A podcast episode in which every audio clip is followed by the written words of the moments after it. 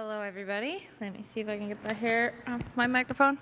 All right, and then I won't mess with it because Dad doesn't like that. Um, wow, God has something so powerful to say about this because I didn't ask Monica what she was speaking about, and I thought, you know, what are the odds we're going to talk about the same scripture? But we are. We are opening with the same passage. But I'll start with a, just a little um, introduction. Uh, Dad asked me to speak here only like two weeks ago because somebody else dropped out. And I was not in a good place. And I was, I said, yeah, because I felt bad for him because it's hard to fill a slot so late. And then I said, but if you find someone else, please give give the opportunity to somebody else. And he wrote right back. He said, no, I think it's the Lord. And and I thought, oh shoot. Um, um, but I uh, am the mother of twins, twin toddlers, and one keeps me busy on earth, and one is in heaven since January. And he keeps me busy with grief. And so I did not think that I could do it. And I still don't know if I can. So we're going to start with prayer. Mighty God, this world is suffering and groaning and has fallen so, so far from your plan and your goodness and your ways. But you are still speaking, and you still offer the tree of life. You reinstated it with Jesus. There is a tree we can go to to be fed. I ask that you would hide me behind the cross and that you give me the strength to share this message because you didn't give me an option. And I thank you that you're here. All right. So when he wrote back and said, Well, I think it's the Lord, I said, Okay, well, what am I even going to speak about? And I looked through my speaking journal and I found my notes from the last time I spoke here, which was in 2016. and I spoke about that's good. This is gonna this is gonna be important. And last time, I, I, read over my notes, and they were powerful notes. And I talked about Martha and Mary and Lazarus. And when I got to the name Lazarus, I just started weeping. I was like, well, I can't speak about this anymore because my baby wasn't resurrected. so, is there a story of a woman whose son died?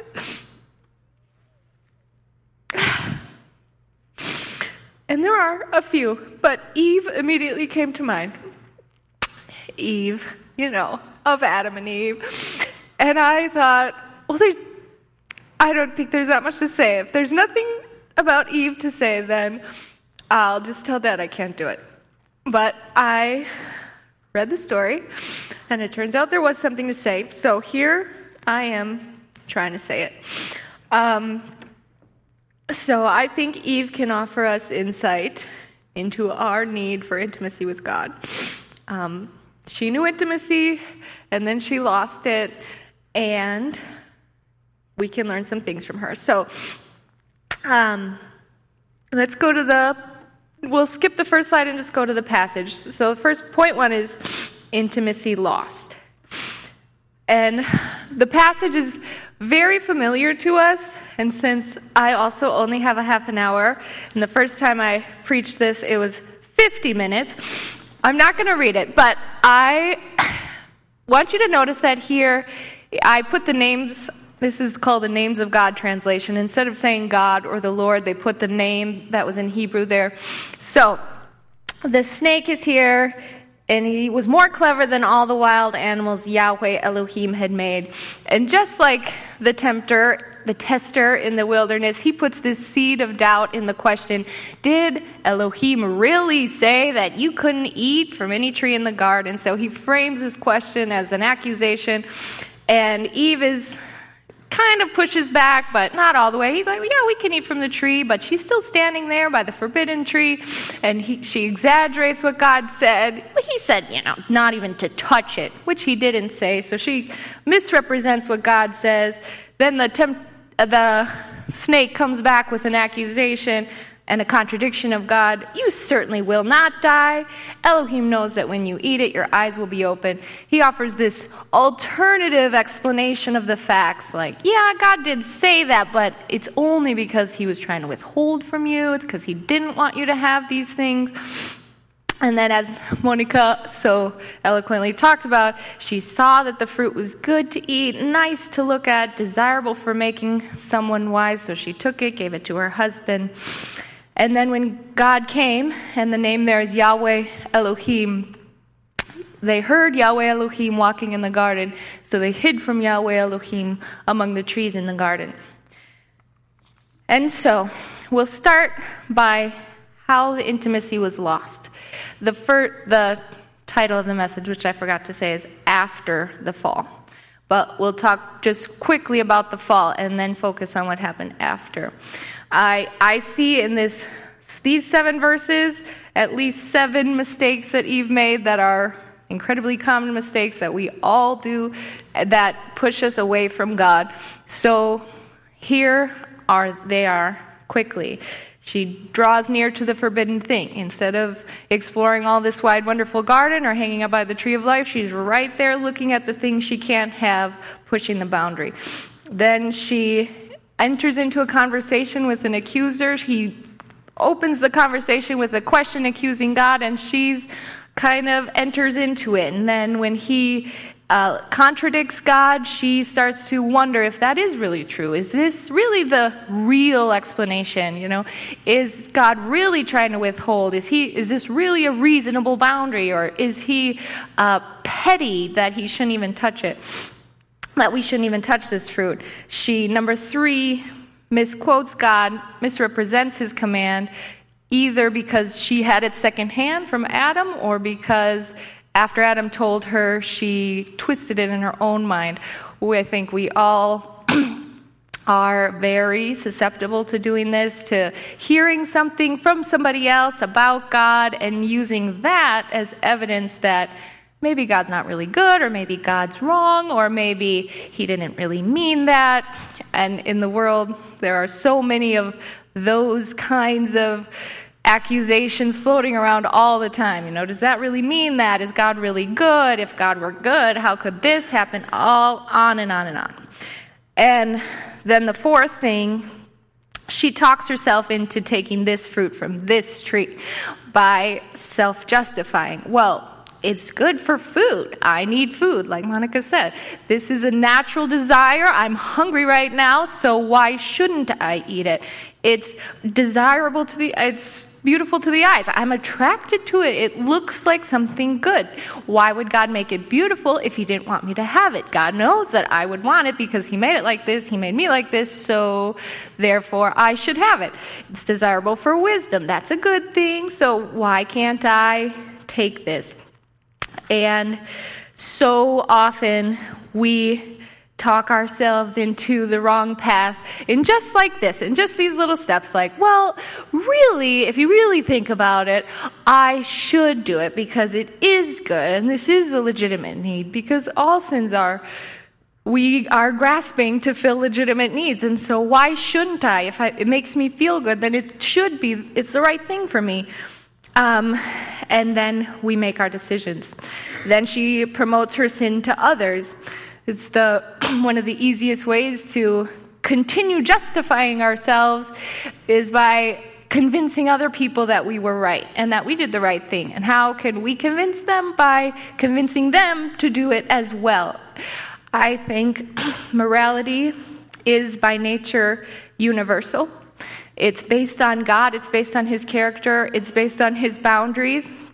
And every time we depart from that and start building our own morality, we want to make it universal too.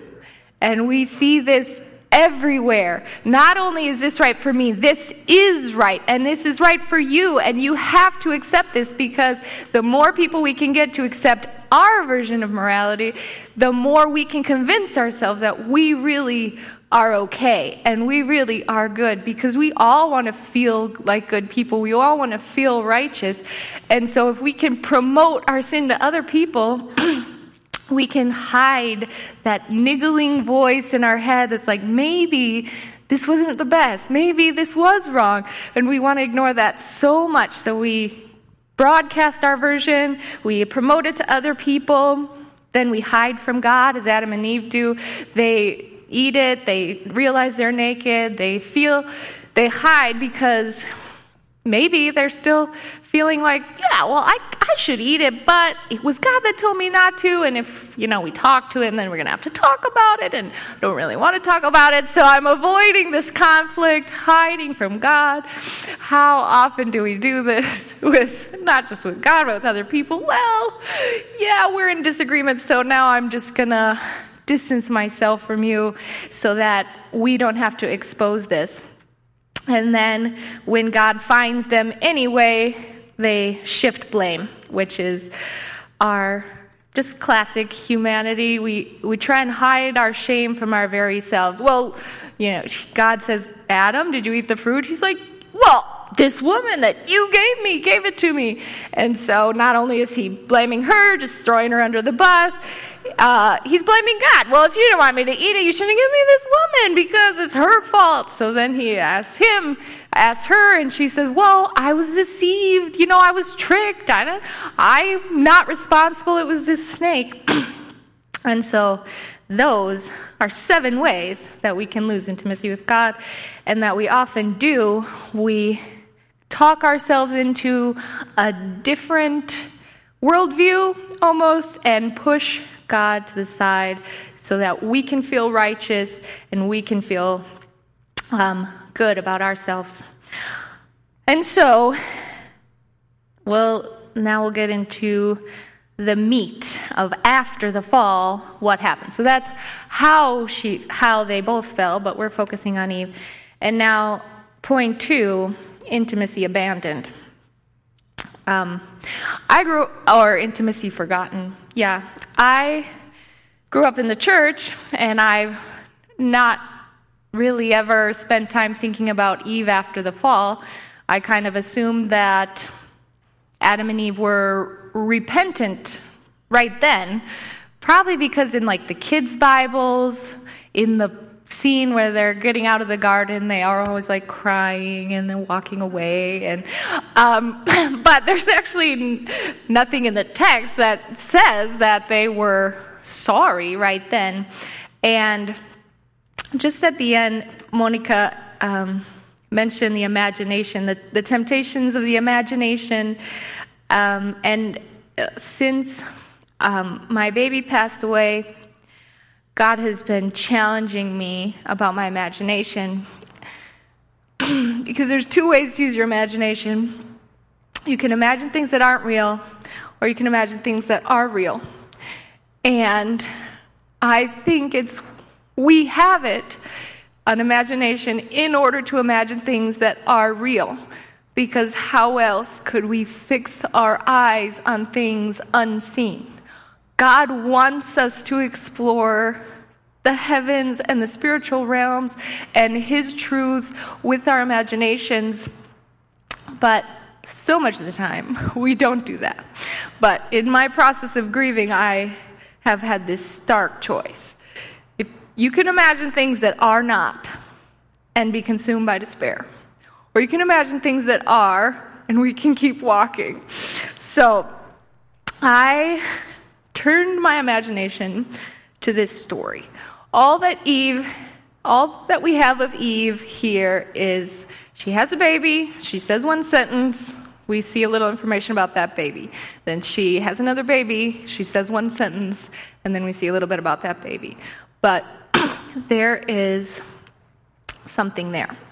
So imagine with me that you have been kicked out of the Garden of Eden after this little process of self justifying and blame shifting and God, so you lived in this beautiful place that was cool, that had all the food you needed. You lived in perfect harmony with your husband. You, all the animals were in harmony. You had plenty to, to do and work to do, but it was beautiful. God was with you. He spoke to you, and um, and now you have been forbidden to enter that place.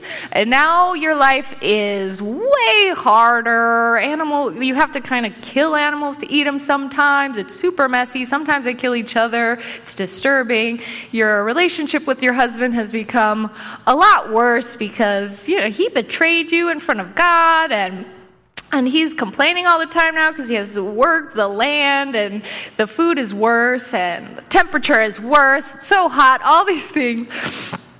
And I think that Adam and Eve, but mostly Eve, probably didn't have a great attitude about this little shift um, because I can just, if it were me, I can hear her every day in her newly difficult and uncomfortable life being like, ah, I can't believe this.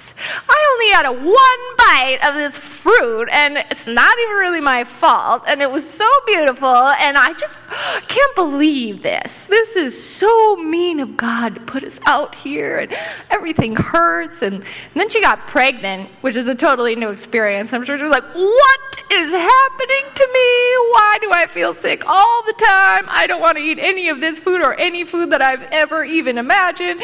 And it's very painful, very strange. First I'm sick, then I'm fat, then I have to push a baby out. It hurts so much. And so she is fr- taken from perfection to great discomfort and distress. Okay? And so, what does she say after she has this first baby? she said, This is the sentence. Um, I think we have it here Genesis 4 1. Okay. She gave birth to Cain and she said, I have gotten the man that Yahweh promised. Now, I read this verse in a lot of translations, and it's kind of uh, it's kind of confusing. So the Hebrew words are I got a man from Yahweh, and it, it has that name of the Lord right there. And so it doesn't have the words for help or the words for promise or anything like that. The confusing word in the translation is from. Uh, the I have got a man from Yahweh from could also mean with, and so I think some translators are like, well, if I got a man with Yahweh, then maybe that means with his help, or if I got the man with that Yahweh talked about, something. So they add little words here and there. But the basic thing is just, I have gotten a man from Yahweh. And so, first, right off, right on the face of it, it's like, it's about what she did. She's the subject. I got a man from Yahweh. And if that was the first experience of pain and the first delivery, uh, I'm sure she was feeling kind of victorious and is saying, like, wow, I did it. I got a man out of me from Yahweh, even though it was painful. I got him despite that curse of pain that Yahweh gave me. And so it's interesting, the word gotten is also mostly translated bought or purchased. Like, I got a field. I bought a field. That's like a transactional word. I earned it and now I possess it because I did something like that. And Cain's name, that word is kana, and Cain's name comes from that, Cain. And it means gotten in like a transactional way. And I feel like she was saying, Ha! I did it anyway, even though it was really hard. And this is my baby, and now I have a baby. and the reason, whole reason we use the names of God translation is to notice that this is the first time Yahweh is used by itself in the Bible. Um, in all the previous chapters, God is either called Elohim, which is the mighty one, or Yahweh Elohim, which is Yahweh is the, like the proper name for God that's only applied to the one true God, but it was always Yahweh, the one true intimate God, Elohim, the mighty one. And here she says, uh, just Yahweh. She drops the mighty one, the, the part that emphasizes his power and might. and I think there might have been a kind of a lessening in her life of the fear of the Lord because she had this chip on her shoulder like, he was unjust to me. He kicked me out of the garden for something that wasn't even really my fault. That was like totally understandable that I would do that. And now I have all this whole painful life. so she has retreated from reverence. I think it's possible that Eve exchanged intimacy with God for intimacy with her children. She had won them despite God's meanness to her, and now they were hers. Perhaps she be- began building her own garden where she didn't need God so much. And she just wanted to make her own happy life without reference to Him so much. And if you are Cain and Abel, and that's your mom's attitude, you might kind of understand theology to be something like God is mean if you displease him. He's real, he created everything, but yeah, you kind of got to toe the line. And if that was the theology that she was kind of emanating, whether or not she said it out loud, it kind of makes sense that Cain, in chapter 4, was very quick to be offended by God. Uh, he brings an offering, Abel brings an offering. The Lord accepts Abel's offering, he doesn't accept Cain's. And Cain is enraged and downcast, like, what? How dare you not accept my offering? I did what I was supposed to do. I scraped together these vegetables and I offered them to you, and that's what my morality said I had to do to please you. And now you're not pleased. How? Uh, that's not my fault. That's your fault. And the Lord confronts him gently. He says, Cain, if you do well, will you not be accepted? Um, saying, no, you can do well, but you just didn't right there. But I, I actually have a different standard, and if you want to learn about my standard, I would be so happy to have you. I'd be so happy to accept you. Um, but Cain just pushes that away. He already did what was right in his own eyes, and so he embraces rage, he embraces envy, and he becomes a murderer, the first murderer. So, we're not going to talk about Cain, but you can read more about that. But let's talk about what happened to Adam and Eve now, on this day. Because I think that this was the real fall. Um, God had said, if you eat this fruit, you'll die. But they didn't die that day, and they didn't experience death that day. All that they happened on that day was they started down the path that led to death. And today is the day that they saw what that means. And so, if you imagine Eve finding her son dead in the field with a wound on his head, and his spirit is gone. And she must have been reeling, just reeling. Now, this is the first human being to die, and the first person is not one of them, but it's their son, their innocent and beloved son. And they have to now grapple with the finality of death. They are never going to see him again. They'll never talk to him again. They'll never hold him again. And they will never be whole again. And their family will never be whole again.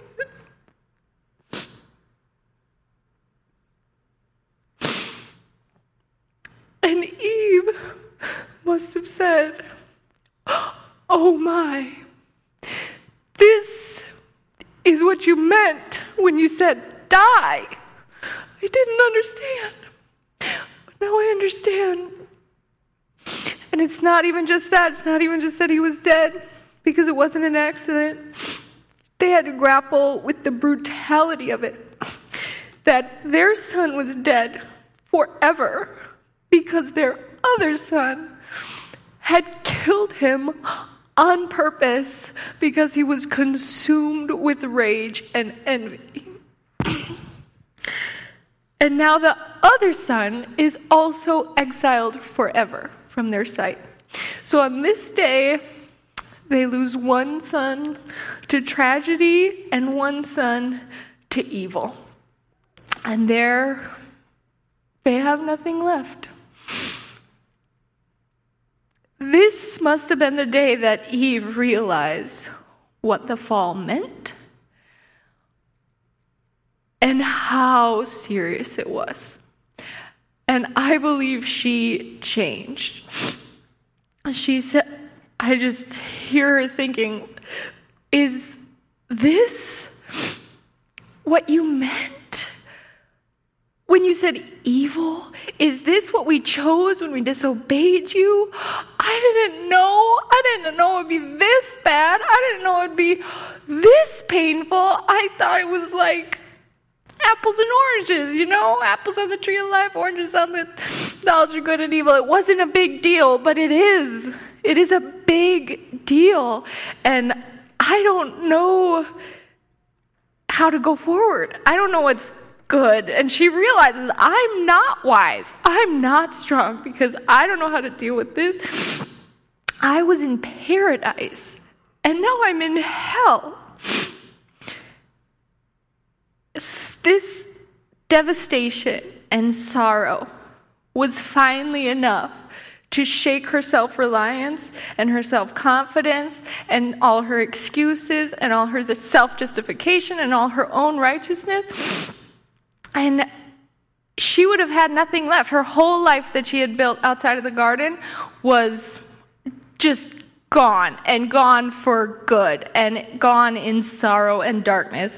And so, what did she have? she must have begun to remember the garden. She had lived half her life in paradise. And now she really understood what hell was. And now she was probably like, Oh, Lord, are you still there? This isn't how it was before. This isn't how it was in the garden. Oh, Yahweh, Elohim, this isn't how it was supposed to be, was it? This isn't what you wanted for me, was it? Is there a way to go back? Is there a way to try it again? Is there a way to walk with you again? And this is the mercy of suffering. Because in suffering, God extends us an invitation, two invitations that are two sides of the same coin, really. But number one, he wants doubt about his character and confidence in our own to be replaced with the certainty that there is no other way, that all the world has to offer is nothing, is dung. All that we can build in our own might and strength is worthless. And that the only way to any good that lasts, any joy, and peace, it'll come from Him because He's the source of those things. So He wants us to trust His character again Trust that He wants to give you life. Trust that He knows the way, that it's a better way. And so, number two, the same thing, the outgrowth of that is that our efforts to build our own kingdom apart from Him, that just have a little bit of Him, but maybe not a lot, would be replaced with desperation to enter His.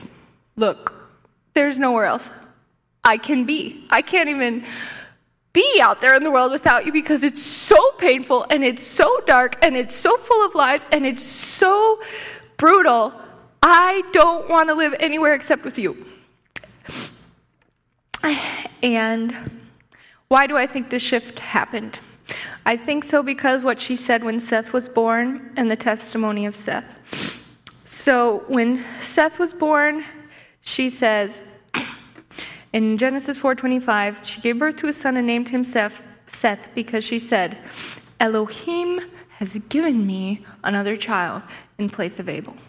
When Cain was born, she said, "I got a man from the Lord." Ha! And when Seth was born, she said, Elohim, the mighty God, has given me a gift of another son that I didn't deserve. And his name means given. Cain's name means gotten. And Seth's name means given. And she told him a different story. And I bet she didn't tell him about how mean God was for kicking him out of the garden. I bet she told him about the garden and what it was like before. The worshiping team can come up, please. I wrote some more lyrics about the garden, calling it Eve's song to what maybe she told Seth. And I know that she told him something different because in verse 26, we only have a tiny little verse about Seth. It says, A son was also born to Seth, and he named him Enosh. And at that time, people began to worship Yahweh, or literally to call on the name of Yahweh. They began to seek intimacy again. They were not just scraping together offerings. No, they wanted to know the one true God, the intimate God. And friends, I promise you, there is a way back to the way it was, to the good things, because Jesus made that way so that we don't have to have our own righteousness. We don't have to build our own system. We don't have to convince other people to think the way we think. We can come to Him. Jesus brings us back to the Father and we can accept the righteousness that Jesus won when he passed the test. He'll give it to you, and he'll walk with you again. So, as the worship team sings Eve's song and then continues to sing, I encourage you all to come to the altar, either right in your seats or at a social distance apart from each other up here, and let go of all your own excuses, all your own kingdoms, all your own morality, all your own fruit that you wanted and come into the garden of the Father.